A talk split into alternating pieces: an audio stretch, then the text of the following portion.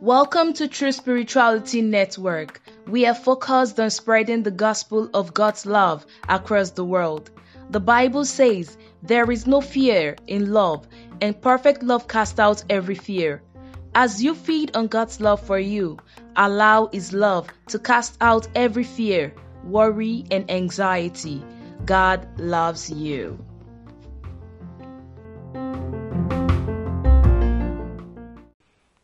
Amen. Amen. I have so many things to say in limited time.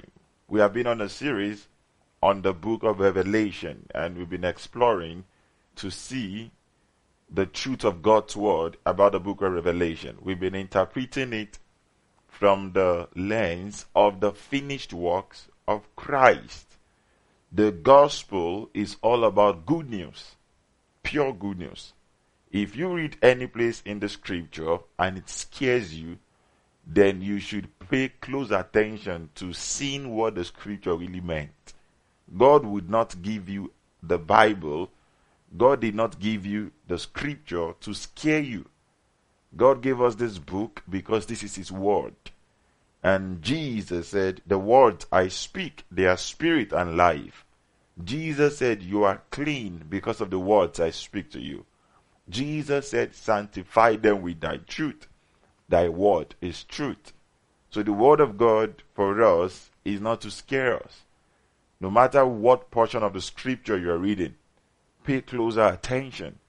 The aim of God's word is not to scare us, but to remind us that we are loved by God.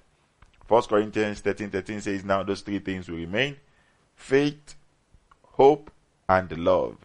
And the greatest of those things is love. So the gospel is pure good news. There is no bad news gospel. The gospel is simple.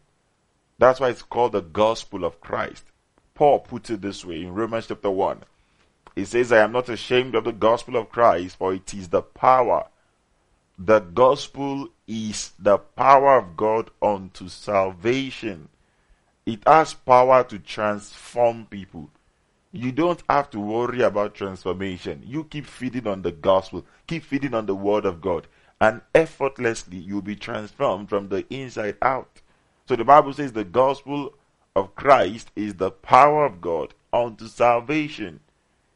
So when you begin to feed on the word of God, pure word of God, you begin to realize that your transformation becomes effortless. And so we've been seeing the truth of God's word from the book of Revelation, and we are in chapter 2. And in the last session, we checked the letters of Jesus to two of the seven churches. We've checked what Jesus wrote to the Ephesus, Ephesus church. We've checked what Jesus wrote to the Smyrna church.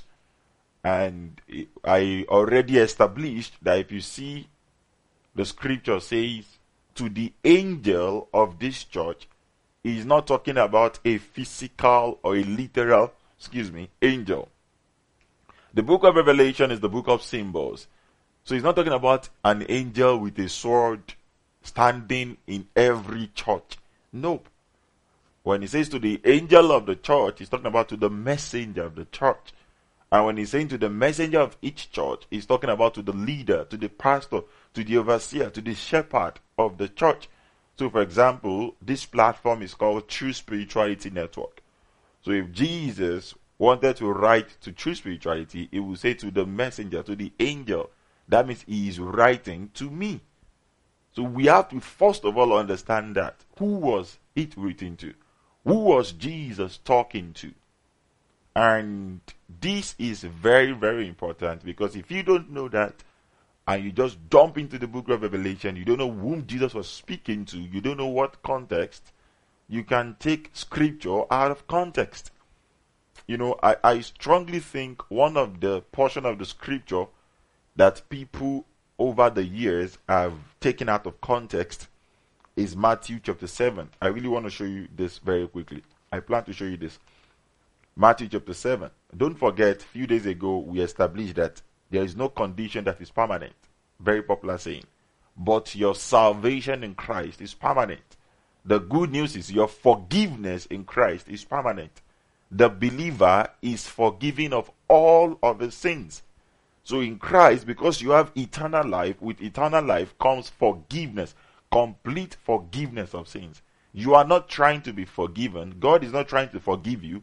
Psalm 103 verse 3 puts it this way.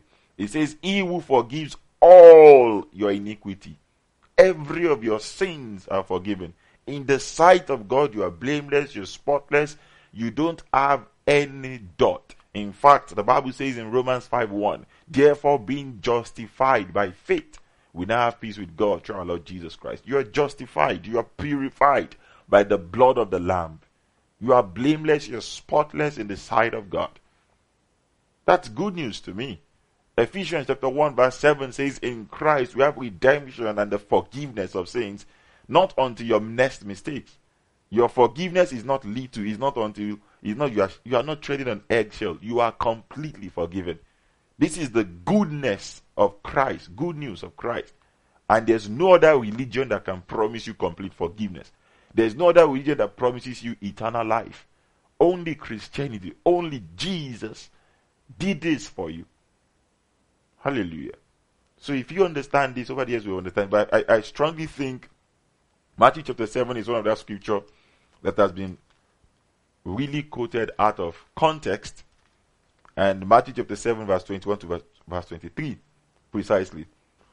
And I've taught on this a couple of times, though, but again, since we are exploring the book of Revelation, and I'm trying to establish the fact that in Christ, if you're born again, that is the greatest decision you've ever made in life because you can't undo that act. You know, the same way I always preach about the love of God, that the love of God is not based on how good you are, it is based on how good God is.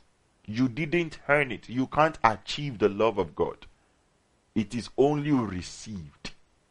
And the gift and the calling of God is without repentance. God chose to love you. You didn't do anything for to make God love you. God decided to love you. So if you didn't do anything to make God love you, there is nothing you can do that can make you unearn the love of God. If the Bible says we are saved by grace through faith and not by our works, then we can't undo what Jesus did. The gospel is pure good news, and emphasis is on what Jesus has already done for us. So when we got saved, we are resting in what Jesus did. So in Christ, once you say yes to Jesus, Again, I've used the illustration of Noah's Ark to explain this over and over in Genesis chapter 7. Once you say yes to Jesus, God puts you in the ark and God Himself shuts the door so that you can just rest. No matter what happens outside the ark, He can't touch you in the ark. So, Matthew chapter 7, one of those places in the scripture, I, I think people have quoted out of context. Verse 21 to verse 23. I've preached about this a couple of times, but why not if not? The Bible says, Not everyone who says to me, Lord, Lord, will enter the kingdom of heaven, but only he who does the will of my Father which is in heaven.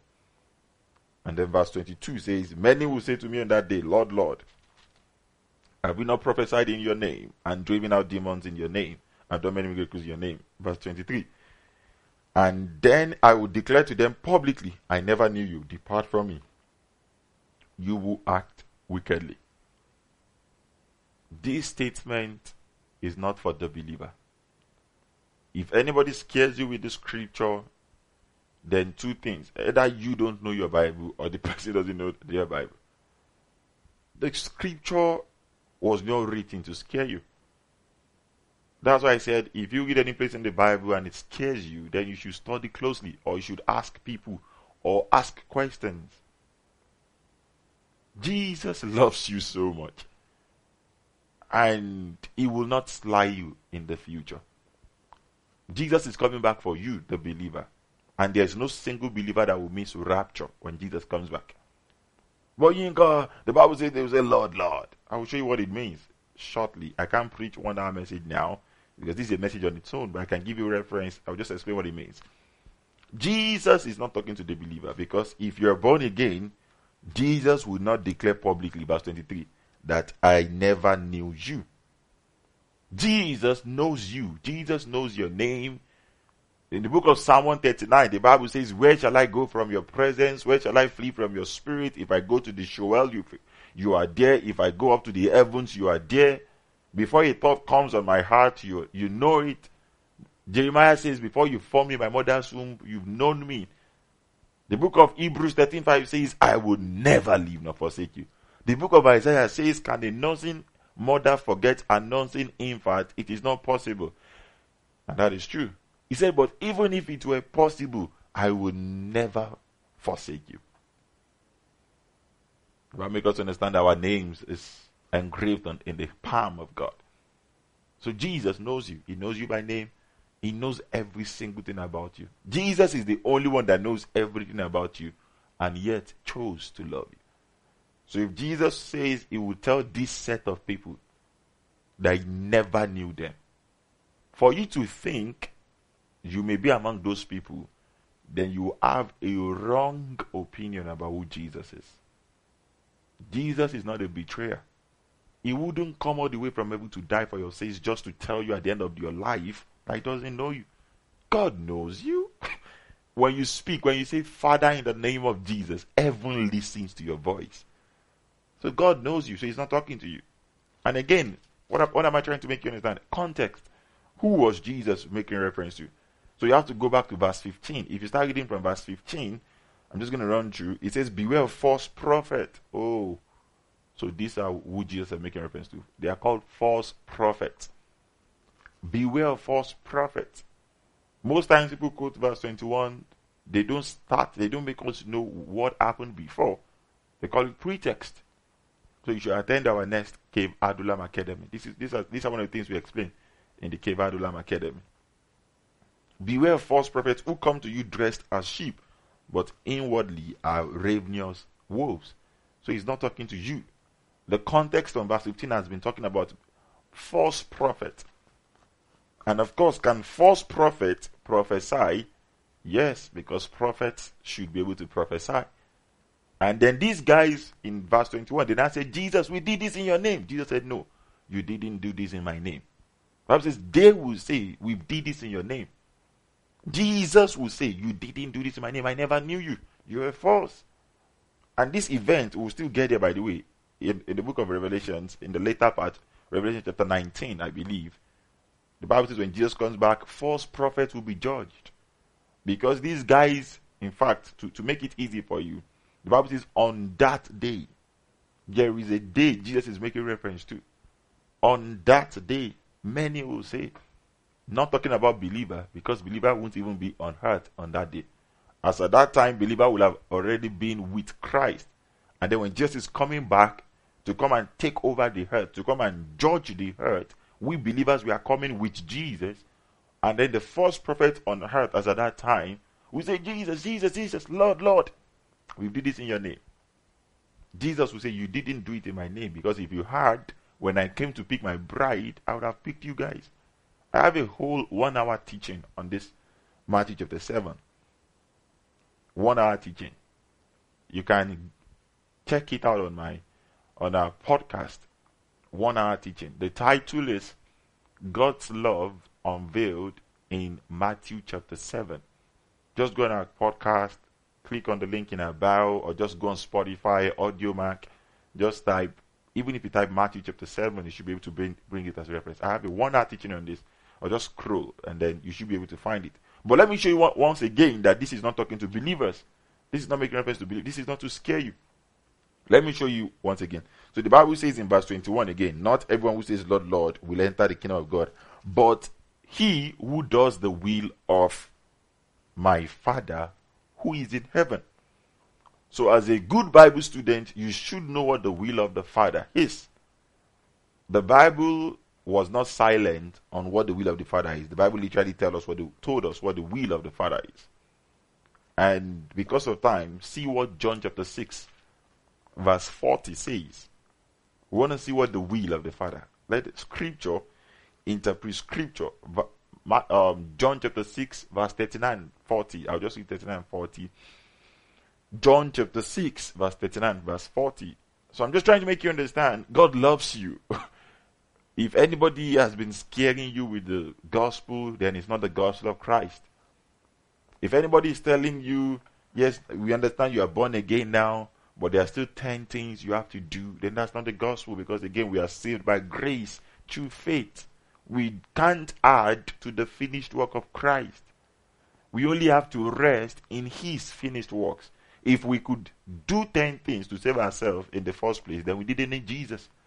But the work of Christ is perfect on the cross that if the most notorious sinner on earth says, Jesus, I believe you died for my sins, he will be saved and all of his sins will be washed away in a twinkle of an eye. Hallelujah. John chapter 6, verse 39 says, This is the will of him who sent me. Okay. Jesus said, The only people that will enter heaven or that will enter the kingdom are the people that does his will. The will of the Father, forgive me. He says that all that he has given me, I lose nothing.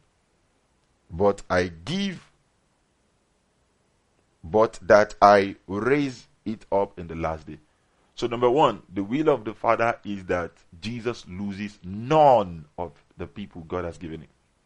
The will of the Father is once you're born again, Jesus will not lose you. In clear context, verse 40 says, For this, this is very definite, this is my Father's will and purpose that everyone, you know what everyone is? Every single one who sees the Son, who sees Jesus, and believes in Him will have eternal life, and I will raise him up on the last days. The will of the Father is believe on the name of our Lord Jesus Christ, and He will raise you up in the last days. Does that sound like believer? Yes. The believer is doing the will of the Father. If you are born again, you have done the will of the Father. If you are not born again, then you may fall under the category of the false prophet. But Jesus, we did this in your name. Just say, No, you didn't do this in my name. Because if you did, I would have raised you up. I would have raised you up in the last days. Is it clear? Again, just to make you understand, don't let anybody scare you with any portion of the scripture. The gospel is good news, pure good news. If you have any portion of the scripture scaring you, but the Bible says, but the Bible says, then you should listen to more, more, more content that will build your faith. Listen to preachers that are elevating the good news of Christ. So, having understand that, let's take the book of Revelation a step further. We stopped at um, Smyrna Church or Smyrna Church. Know this pronunciation. So the next church we want to check out in the book of Revelation is Pergamos. And this is in the book of Revelation, chapter 2, from verse 12. Pergamos. The Bible says, by the way, this church also was facing persecution, but let me just read first. Revelation chapter 2, from verse 12. And to the angel of the church in Pergamos, write, These things saith he who had the sharp sword with two edges. Stop. So when by now everybody should know this by now, except you've been missing all the past two sessions we've had. So if the Bible says to the angel of this church, who is the Bible writing to? Who is Jesus writing the letter to? I don't believe by faith you got it right. So if you see to the angel, Jesus is writing to the messenger. If you see to that means to the messenger, he's writing to the leaders, to the pastors, to the overseer of the church. If you have a ministry, Jesus is writing to you. So again, you, your church will fall under one of the categories of these seven churches. I already took time to explain this in the past sessions. Your church falls under at least one categories of all of these churches. So and then don't forget, because I don't I, I, I can't miss this part. The first five words in the book of Revelation says the revelation of Jesus Christ. You must never forget that part. So we are trying to unveil Jesus. And this was what Jesus did. He was very consistent when he wrote to all the churches. He would start by saying, This is, he said, tell them, or better still, in this verse, he says, This thing yet he which had the sharp sword with two edges. He's talking about the fact that Jesus has the word of God. Sharp sword with two edges means the word of God. The Bible says the word of God is alive and powerful. It is sharper than the sharpest two-edged sword. It cuts between the soul and the spirit, it cuts between the joint and the marrow. So Jesus is unveiling himself to this church as the word of God. This is powerful, actually.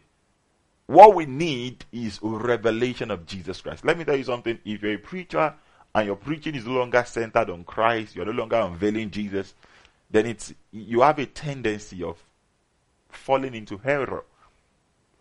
For example, Genesis chapter 22. You know, this is not even my message, why not?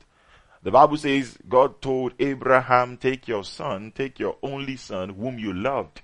If you are not Christ centered, if you don't understand that the whole scripture points us to one man, his name is Jesus, you can bring out principle, law from Genesis chapter 22. God told Abraham, Bring your, give your son, your only son, whom you loved. As at that time, Abraham had two sons, Isaac and Ishmael. So if God was telling Abraham, bring your son, your only son whom you love, then God was definitely not talking about Isaac. But in that context, it was Isaac. But it's a picture, it's a proof that Jesus is the true Isaac. Because at the point of God's life, God was going to give us his son, his only son, whom he loved. So Genesis 22 is a picture of God giving us a son, his only son whom he loved. Does that sound like John chapter 3, verse 16? Yes. For God so loved the world, he gave his only begotten son. That scripture or verse is just a picture of what happened in Genesis chapter 22. But again, if your focus is not Christ, if your message is not Christ, if your teaching is not centered around Christ, you will be bringing out unnecessary things from the scripture. And then you may say something like, God told Abraham to give him Isaac. So there are times God wants your sacrifice. Literally, God doesn't want your sacrifice.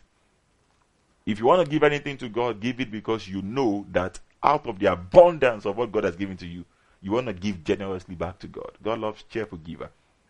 You are not compelled under any law to sacrifice anything to God if it's not coming out of faith, hope, and love. So my point is we can always form, for example, the story of Joseph. You may say five P's of life, five P's of success. From the pit to the prison to the palace to the pit.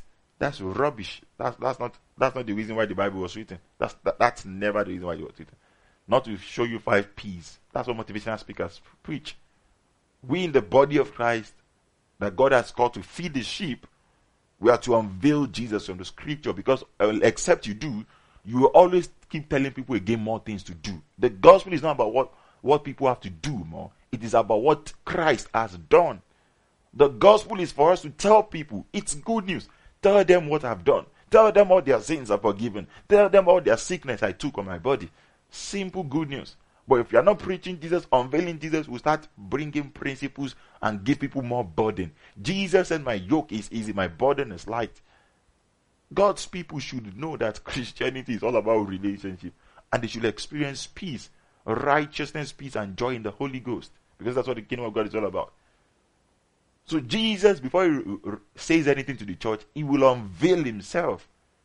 He unveils himself. So he said this to, to the angel of the church in Pergamos, write, These things yet he that hath the sharp sword with two edges. Hallelujah. So the next verse, verse 13 says, I know thy works and where thou dwellest, even where Satan's seat is and thou holdest fast my name, and hast not denied thy faith. Even in those days wherein Antipas was my faithful martyr, who was slain among you, where Satan dwelleth. So again, I, I told you this church was facing persecution, literal persecution, and I, I strongly think this also is also a picture of churches. Most especially if you're in Nigeria, there's some part of Nigeria whereby you can't preach the gospel publicly without facing persecution. There, there, there's a part in Nigeria whereby, I mean, literal persecution, and even in some places in China, I know these guys go through a lot to preach the gospel. And so Jesus was writing to this church and he was making me understand, I know what you're going through. And verse 14 says, But I have few things against you. So Jesus also has something against this church. Let us see what Jesus has against this church. He says, Because thou hast there them that hold the doctrine of Balaam, who taught Balak to cast a stumbling block before the children of Israel to hit sacrifice unto idols and commit fornication. So the doctrine of Balaam, what does the doctrine of Balaam mean? Now you have to really, take note here. You have to take note because again, Jesus was writing to the leaders of each churches, and I've told you before the end of some of these letters, Jesus will say something like, He that has an ear, let him hear what the Spirit is saying. The reason why you and I were studying the book of Revelation, even though we are not the pastor of the church that Jesus was writing to, is because one, all scriptures are written for our benefit. Two, the Bible says, He who has an ear, let him hear what the Spirit is saying to the church. And then your church will fall under one of these categories. Let us see if your church is encouraging the doctrine of Balaam. Because I'm going to tell you what the doctrine of Balaam means. Bible answer. You remember the story of Balaam? Balaam, Balak, Balak, Balaam. Of course, at the end of the day, Balaam was able to tell Balak to make God's people, the children of Israel, to start eating things sacrificed to idols. I mean, as at that time, and to start looking for way to entice them to commit fornication so that they can infiltrate their camp. But before that time, there were a couple of things Balaam did.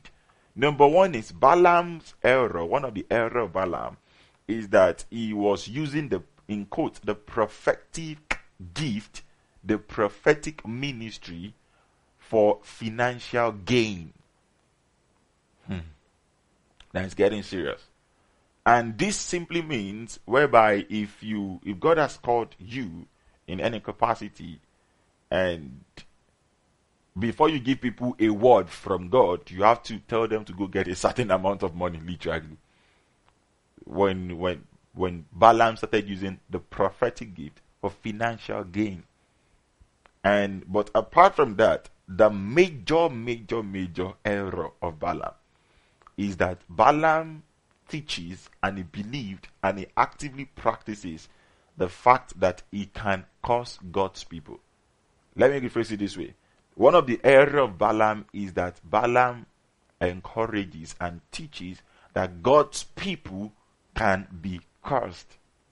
If it doesn't make sense to you yet, what it literally means is if you are telling people, most especially God's people, that they have what they call generational curse, you are under the error of Balaam. If any church on earth right now is encouraging generational curse, breaking generational curses, you are teaching the doctrine of Balaam. Because Balaam was really, really hired by Balak to come and curse God's people. And then if you think, yes, so today now, God's people have the tendency of being cursed, so you have to tell them to keep breaking generational curses you are bringing them and you are teaching them the doctrine of Balaam. Because that was what happened also during the time of Balaam. So, number one error is making God's people believe that they can be cursed. Number two is when you Balaam was using the prophetic gift for financial gain. You know what that means? I know some of you must have heard about this before, even experienced this in some places before. Whereby the man of God will say, mm, I see something about your life. But before I tell you, you have to go and get 100,000 naira. And then the lady or the, the, the person is running at that to go look for money, or because you want to get a word from the prophet. A point whereby if any, in quote, prophet in the name of his office will tell you before he can give you the word of God, he can tell you the mind of God. You have to do this, you have to buy this for him, you have to get this for him. Then that falls under the error of Balaam. So Jesus said, I have this against you. Some of them owed the doctrine of Balaam. The good news is if you're born again, you are not cursed. There's nothing called generational curse for you. For you to think you can be born again and you still have generational curse, two things. For, for a start, it is total ignorance. Secondly, is you have a wrong opinion about who God is. You don't have a good perspective about God. This is why you should keep hearing good news that unveils the righteousness of God the loving kindness of God. Why would you think God will save you and then you are saved? And the Bible says you have come unto Mount Zion, the city of the living God, and you call God now your father, and you are still telling me you have generational curse. I thought you said you are born again. If you really believe you are born again to the family of God and God is now your father, and you can tell me you still have generational curse, that means what you're saying is God who is directly your father, has that cause. So you are breaking your lineage from God. No. God doesn't have generational cause. Because God is now your new father. I don't know where you get the idea from. I don't know how believers start getting comfortable by thinking they, they can be cursed. I hope you know. Let me let me shock you. The children of Israel never prayed about generational curse. Old Testament too. Balaam wanted to curse them. They didn't pray. Children of Israel never prayed. But the Bible makes us understand that God turned those words to blessings. And Balaam in black and white says, These people are blessed by God and they are irreversibly blessed. Balaam said those words. He can't curse whom God has blessed. You are the blessed of God. Ephesians chapter 1, verse 3. It says, Blessed be the Lord of our Lord Jesus Christ, who has blessed us with every spiritual blessings. If you have been blessed with every spiritual blessings, there is no room for any generational curse. Okay, let's do that again. You have every spiritual blessings, all spiritual blessings. There is no room for any generational curse. Never call yourself the cursed when God has called you the blessed of God. You can't be. For you to even think you can be, it shows you've been wrongly taught. This is why God is writing to the leaders of your church. This is what the Bible says, write to the angel of this church. I have this against them. Some of them are holding the doctrine of Balaam. They are saying, Pastor, Pastor, Pastor, help me. Hey, I think my grandfather, my father, my, my mother, and then you too. Maybe it's a generational lineage curse. And you are telling me you are born again. Why are you still attaching yourself to your to, to, to your earthly DNA, to your grandfather on earth, when you are claiming you are born again to a family of God and God is not your father? I hope you know when you got born again, your DNA changed. So there's nothing called my grandfather have it, my mother have it, so me too I may have it. There's nothing called like that. There's nothing called hereditary sickness for you because you've been translated from the kingdom of darkness to the kingdom of his dear son, Jesus Christ. So Jesus was writing to the leaders, to the angels of his churches, trying to make them understand that I have these things against you. You are you are upholding the doctrine of Balaam. Don't call curse what I've called blessed. So that's one. And then secondly, verse 15. Revelations 2:15. The Bible says, So as thou also them that hold the doctrine of Nicolaitan, which I ate. I took time to explain this, what it means, doctrine of Nicolaitan. And I personally want to keep emphasizing this every time I, I see this in the scripture. Nicolaitan. What does Nicolaitan mean? It means performing of rituals. Anybody that tells you the name of Jesus is not enough, that your faith in Christ is not enough, is teaching the doctrine of, of Nicolaitan. This is why Jesus was writing to them. You know what that means? Any church, I'm preaching the gospel. You may not be okay with this part. It's okay. You know, the word of God is alive and powerful. But again, you know, the reason why Jesus was writing this to the leaders of the church is because he loves you. God loves you, the church member. God loves you, his sheep. He's writing to your overseer. He's writing to the messenger of his church, of each churches, and telling them, you are, you are, you are allowing this doctrine. You are, you are, you are allowing this doctrine. What does the doctrine of Nicolaitan mean? It means anybody who preaches any other thing apart from your faith in Christ, they are telling you your faith is not enough in Christ, that you have to, your faith plus something. Your faith, faith plus something, plus something, and they always attach something to it. Your faith plus mantle. They will say your faith in Christ is not enough, you, you, you also need mantle. They will say you also need water. You, you don't need water. You don't need man. mantle. You don't need, give me every, anything they, they may present to you. That your faith in Christ is not enough, but you need something else. What are the things they always present? There are so many things. The, um, you need the bat of victory. I talked about this yesterday. You don't need the bat of victory. Only Africans may understand this better. If you're listening from other part of the world, you may not understand what I just said right now. But you can ask your African friend or your Nigerian friend what the bat of victory means. You don't. You don't need any soap. You don't need any sponge. You don't. You don't. Anybody that teaches that your faith in Christ is not enough, and they will say you need to do this, you need to do that, you need to carry this, you need to buy this, you need to. Nah, nah. Your faith in Christ is all you need, and it's enough. Anybody who teaches anything outside that is teaching another gospel. Is teaching a different gospel. The gospel is your faith in Christ is enough. You don't need any handkerchief. You don't need any special anointing oil. You don't need any special. You don't. All you need is your faith in Christ. And whatsoever is born of God overcomes the world.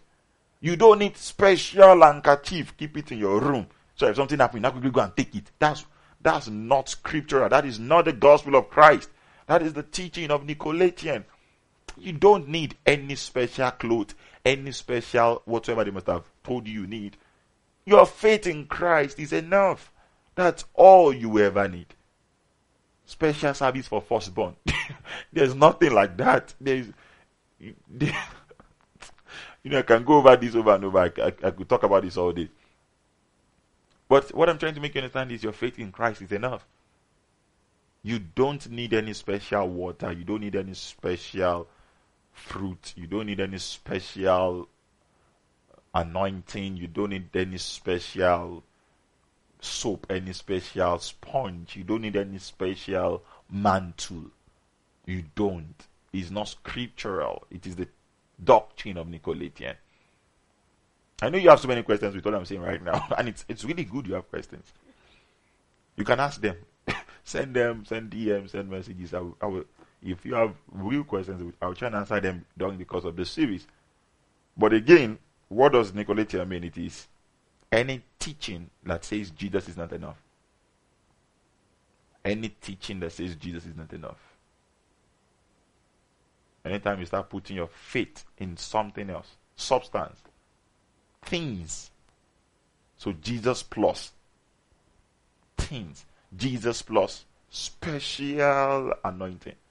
Jesus plus special handkerchief. Jesus plus I could, I could go on and on. You don't have to come for me. It's the word of God. Hallelujah. So Jesus said, which I hate. If you read your Bible, in the first, there was an early church we read, Jesus said, this church, Ephesus, Ephesus church, you hate the doctrine of Nicolaitan, which I also hate. When it comes to this teaching, Jesus said, I hate it when anybody puts that Jesus is not enough, that they have to do something else. You have to add something to Jesus. Don't add anything to my Jesus. Jesus is enough for you. Your faith in Him is enough. It's all you need. It's all you need. Hallelujah. So, verse 14 says, Repent. So, again, Jesus said, You know what? I want you to change your mind. Repent simply means change your mind. Or else I will come quickly and will fight them with the sword of my mouth. What does that mean? It simply means, again, the sword of the mouth of Jesus is the word of God. So Jesus is speaking to the leader of the church that you have allowed this doctrine, you've allowed this doctrine. Change your mind. If you don't change your mind, I will fight them. Who are the people just wants to fight? Those encouraging this teaching. Those encouraging that a believer can be cursed. Those encouraging generational curse. Those encouraging that your faith in Christ is not enough. That you need special. No, no. The gospel is all about what Christ has done. Enough. It is finished, finished work of Christ. Any other gospel that tells you it's not really, really finished, you have to do something more, is not the gospel of Christ. Paul was writing to the Galatians church in Galatians chapter 1. He said, I am amazed that you are you are getting diverted to a, another gospel. You are you're preaching another gospel. He said, If any man preaches another gospel apart from the gospel of Christ, let him be accursed. The gospel is simple. Somebody has done something on your behalf. Somebody did everything for you. Another gospel is when you start telling people, okay, now you are born again, but you still have to be doing this. You have to do that. 10 things to do. Five P's. No, there's no 10 keys. There's no five P's anywhere. Jesus is all you need. Anything apart from Jesus, then it's the doctrine of Nicolaitan. Jesus said, if you don't repent, oh, you leaders, he said, I'm going to fight you with the word of my mouth. What does that mean? Jesus is going to raise young preachers like myself. And there are many other preachers out there who knows the word of God just I'm going to fight you with the word of God. I'm going to fight them with the word of God. And then we are preaching the word of God radically, telling God's people that you can never be cursed because you are the blessed of God. In fact, you are not trying to bless to be blessed. So there are not 10 keys to be blessed. You are not trying to be blessed. You are the blessed of God. Because you have Christ, you have generational blessings. You don't even need, you know, again, this thing is so funny. We still make Holy Spirit. At times, you still hear things like uh, generational blessings. Listen, you are already blessed. Can we settle this once and for all? You are already blessed. Can you rest? Can you just breathe? Say, I am already blessed. I, there are no 10 things for me to be blessed. There are no 20 P's, 20 ways for me to be blessed. I am already blessed in Christ. In Christ, you have everything that pertains to life and godliness. Should I blow your mind? You're already anointed. There are no 20 things to do to be anointed. Should I blow your mind? You don't have to fast 40 days to be anointed. Because again, if you feel as if you're not anointed yet, you have to do to become. You are negating what the gospel is all about. The gospel is Christ has done, so you have become. It is not things you have to do to become. The gospel is Christ have done, so you have become. It is not what you have to do to become. Holy Spirit. I could go talk about this all day. You are not trying to be anointed. You hear things like double portion of Elijah's anointing, uh, the, the anointing of the patriarchs. That's rubbish with all humility. No offense to anybody. The word of God. You want the anointing of Elijah? Elijah never had the Holy Spirit. These guys had what they call portions of anointing. You have the fullness of, of the of God Himself dwelling on your inside. Bible says, Of His fullness have you received grace upon grace. John chapter 1, verse 16. Elijah had portion. He gave Elisha double portion. What they had is portion. You know what portion is? It's like give me a portion of your of your tea, of your food, of your you not take spoon, you not take one portion, two portion. You know what we have? We have the fullness of the Spirit of God dwelling on our inside. So sad, the believers of today is still coveting the life of Elijah. Elijah never had what you have. They, they would have preferred to live after the time, after the cross. We are living after the cross. God has radically blessed us. You are not trying to be anointed. There is no 20 things, there are no 20 things to do to be anointed. You only have to realize the fact that you're already anointed in Christ. This is why people keep chasing anointing and they don't have it. You know, for four years of my life, I, I was praying to God, God, I want to be anointed. God, give me power. God, anoint me. And after I prayed that prayer, it's almost as if I was going through cycle. And then God answered my prayer. You know what God did to me? God told me, Yinka, you are already anointed. I'm like, God, you don't understand. What they make us feel is we have to keep doing. You have to do, do, do, do. And God said, You are already anointed. I felt bad because I have been praying. I have done everything. Lord, anoint me. God, give me power. God said, You already have all the power you need. All the power you need, you already have it. I'm like, hey, and God began to show me. John 1:16. Of his fullness you have already received grace upon grace. Of, the Bible showed me again, God showed me again in the scripture, in black and white. They've always been in the Bible. It was me, I was seeking after what doesn't exist. Because what? I've listened to another gospel that said I have to do to become. Rather, me sitting with the scripture that told me, or that is saying in black and that I already am because I believe in Christ. The work of Jesus is finished, is perfect on the cross. I'm not adding to it. Hallelujah. Let's take this step further. We still have enough time. We still have a couple of time. So Jesus said, I'll fight it with the word of, sword of my mouth. So just is raising preachers like myself and more other preachers out there telling God's people you can never be cursed. Telling God's people you can never be under any generation. There's no generational curses for you anymore. Because you're now in Zion. In Zion, no evil, no negativity in Zion. Hallelujah. So verse 17 says, He that hath and hear, let him hear what the Spirit is saying to the churches. Again, so this is where this is why we're talking about. This is why even you, the church member, you're just listening to. This is why I'm preaching this. He wasn't here. let him hear what the Spirit is saying to the churches. And to him that overcometh, what does it mean to overcome? It's not deep. It's not deep. Don't let anybody make you feel as if, well, now you are born again, but you have to overcome. Let me tell you something. In the sight of God, there's no discrimination. And I took time to explain this thing. God doesn't love me more than He loves you. I'm not more anointed than you are. I wish people can understand these things. In the sight of God, we are all one in Christ. We all have equal opportunity in Christ, equal access to, to God in Christ. I don't have special anointing. Of course, I, well, you you have over 700 content, you preach when you preach. Sir, you know what happens? I'm only possibly resting in what God told me I have. We all have this. Nobody is special. Ah, Yinka is special. Hey, this man of God is special. No. The man of God may realize or may know more about what he has in Christ than you do, but God has no favorite. We practice the consciousness of God's love. It doesn't mean God loves me more than he loves you. The Bible says, He that overcometh. What does it mean to overcome? To be born again. And I explain this from First John chapter 5, verse 5. I'm giving you reference. He says, Who is it that overcome? He, he will believe in, in, in, the name of our Lord Jesus. He will believe in the Son. To, to, to be an overcomer, you just have to believe in Jesus. And that's it. So Jesus said, To him who overcome, I will give to eat of the hidden manna. And will give him a white stone, and in the stone a new name written, which no man can know, saving that he received it. Hallelujah. So, what it means to overcome is when you believe in Jesus. Are you born again? Then you are an overcomer. So, after Jesus writes to every church, he's always saying to him who overcomes. He's always reminding you that, you know what? Though I'm writing this to the leader of your church, to the angel of the church, you must never forget these things. Though I'm writing this to the angel of the church, but for you, you and I who overcome, even in that same church, I will do this for you.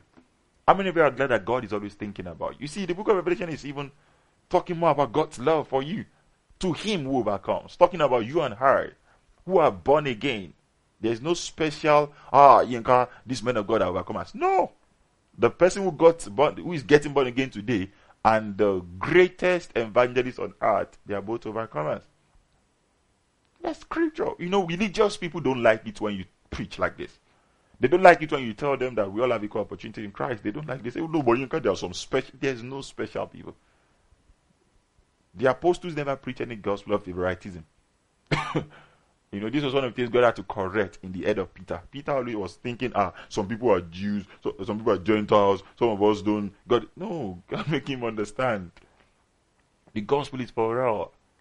It's for every one of us. And for some people that are born again, you are overcomer. For the person that will get born again after listening to this teaching, welcome to the fold of overcomers. Hallelujah. We have 10 more minutes to wrap up the session. So let me jump on the next church. The next church is Thyatira. Thyatira Church. I'm going to wrap it up on Thyatira Church. Hallelujah. Thank you, Holy Spirit. Thank you, Lord Jesus. Are you getting blessed? this is awesome. I, I, am actually getting blessed.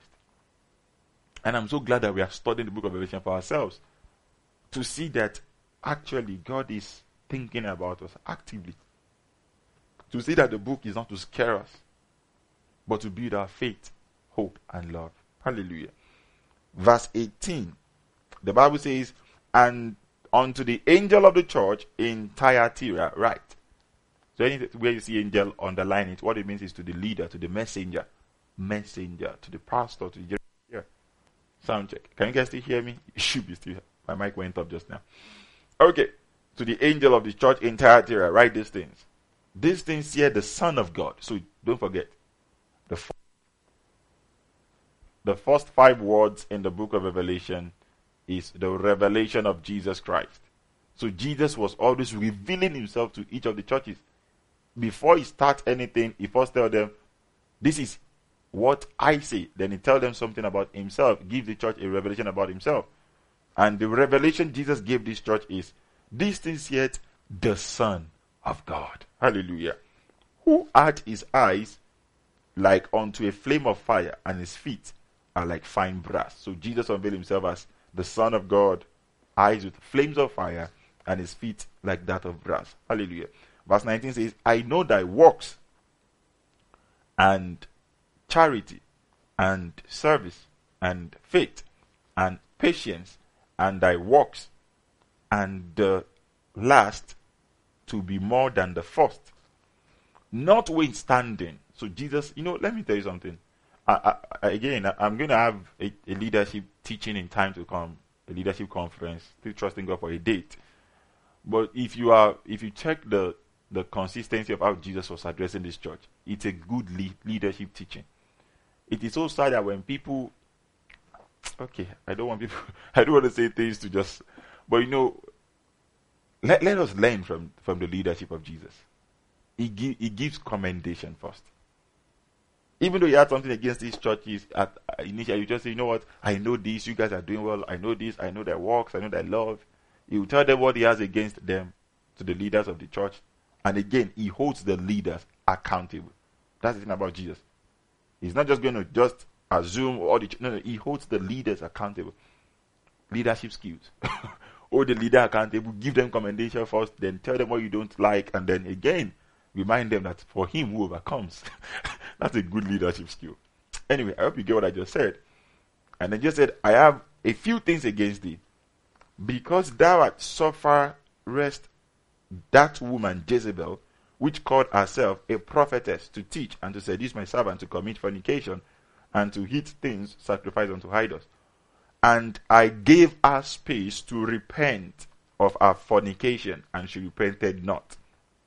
Behold, I will cast her unto a bed, and them that commit adultery with her into great tribulation, except they repent of their deeds. And I will kill her children with death, and all the churches shall know that I am he that searcheth the reins and the heart, and I will give unto every one of you according to your works. Now, this is getting scary.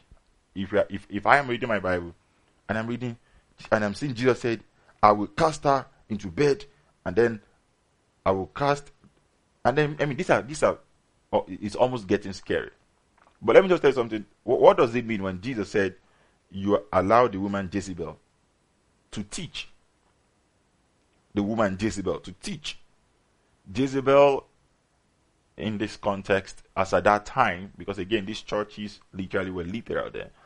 Um, one of the most grievous sins, actually, the children of Israel could commit as at that time, is having another God outside God. You remember the Ten Commandments? Hear, O Israel, the Lord your God is one God.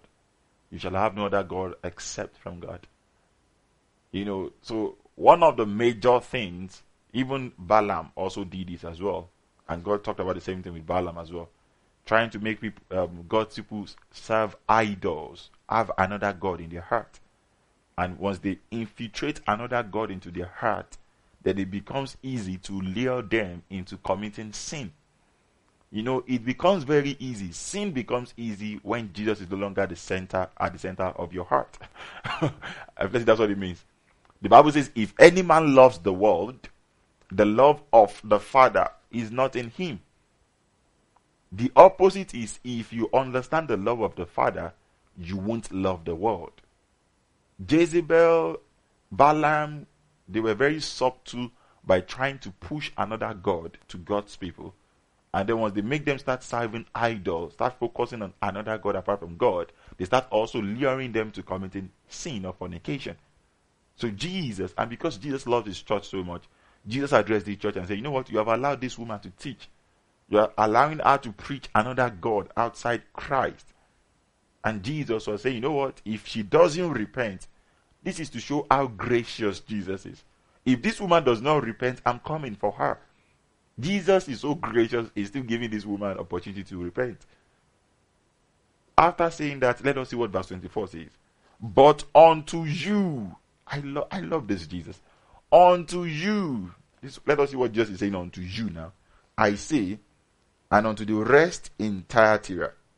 So you understand what that means? Unto you, who was Jesus writing to? The angel of the church, the messenger, the pastor, the leader. And just say, and unto those in your church, as many as have not this doctrine, and which have not known the depth of Satan as they speak, I will put upon you none other burden but that which you already hold fast till I come. Verse 26 And he that overcometh and keep my works to the end, to him I will give power over the nations, and he shall rule with a rod of iron as the vessel of a portal, they shall be broken to shivers. Even I, even as I have received of my father, I will give him the morning star. Jesus is making all these promises to he who overcomes. I will give him the morning stars. And then he ends it by saying, He who has an ear, let him hear what the Spirit is saying to the churches. So we are beginning to understand that Jesus was writing to the leaders, but because we have an ear, we are trying to hear what Jesus is saying to the churches, and then we understand that at the end of every letter to every church, Jesus will write, To him who overcometh. This is awesome that even if you find yourself, because again, I understand I've been preaching, well, any pastor or any man of God that preaches any doctrine that says Jesus is not enough, but you need just for something, he's not preaching the right gospel. So, what if you're listening to this and actually you are attending a church that preaches that? Escape, but how should I do? The Bible says, you know what?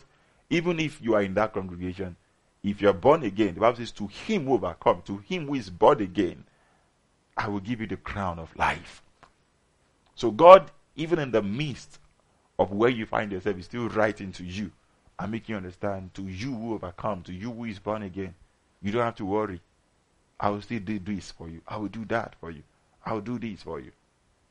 And with the hope that the the the the, the messenger, the pastor, the leaders of such churches will repent and start preaching the right gospel. Why was Jesus writing to the seven churches? Because Jesus wants every shepherd to feed the sheep with the word of God. Our message is good news. If anybody preaches any other good news apart from the good news of Christ, the Bible says in Galatians chapter 1, let him be accursed.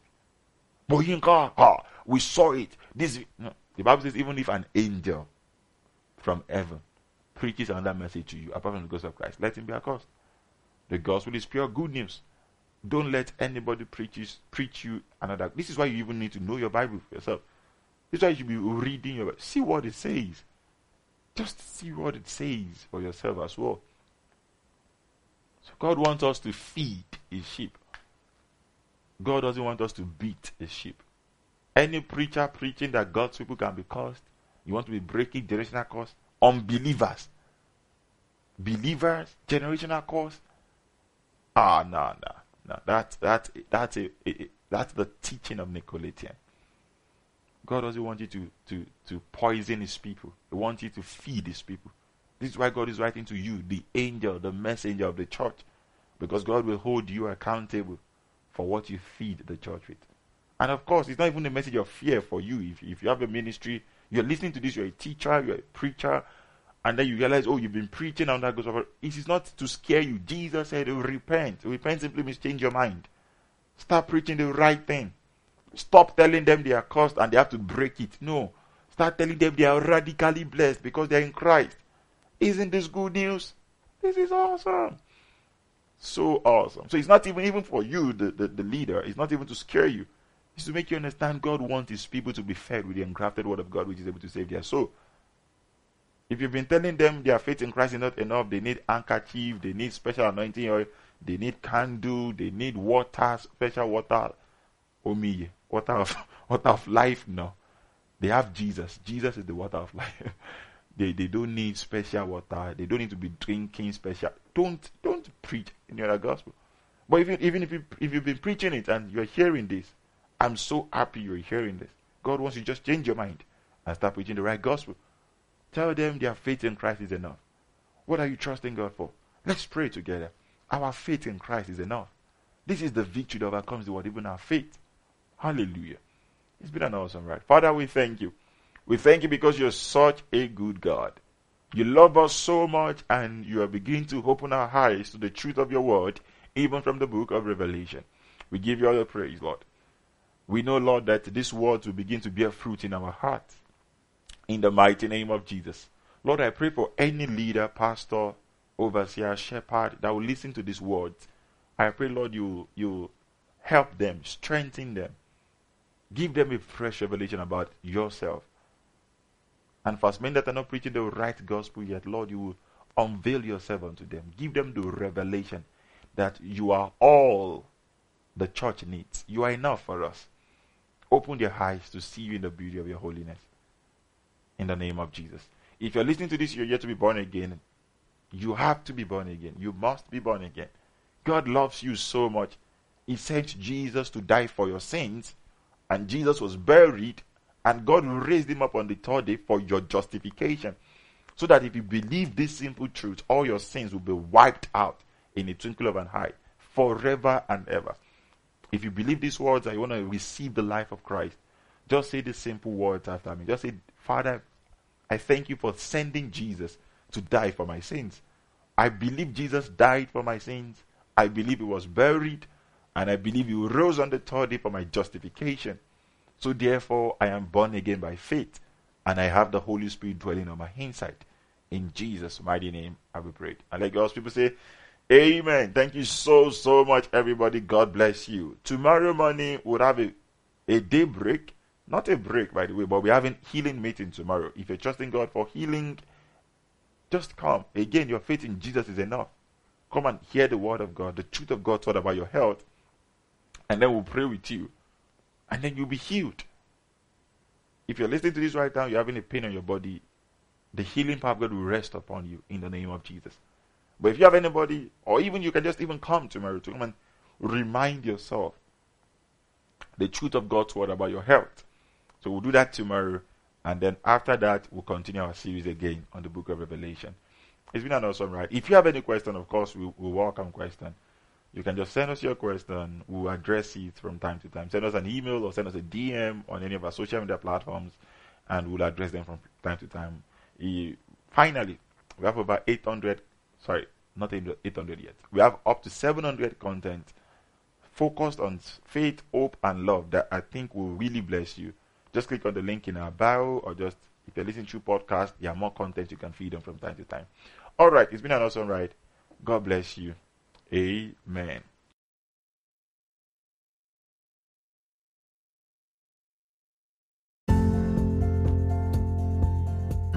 If you have been blessed by this message, we invite you to partner with us to send the gospel of God's love to all nations. Send us an email on truespiritualitynetwork at gmail.com. You can also follow us on all social media platforms, True Spirituality Network on both Facebook and Instagram, T Spirituality on Telegram, and Akimika on YouTube. So catch up with all our podcasts, search for Akimika on all major platforms, including Spotify Audiomack, and Anchor. As you feed on God's love for you, allow His love to cast out every fear.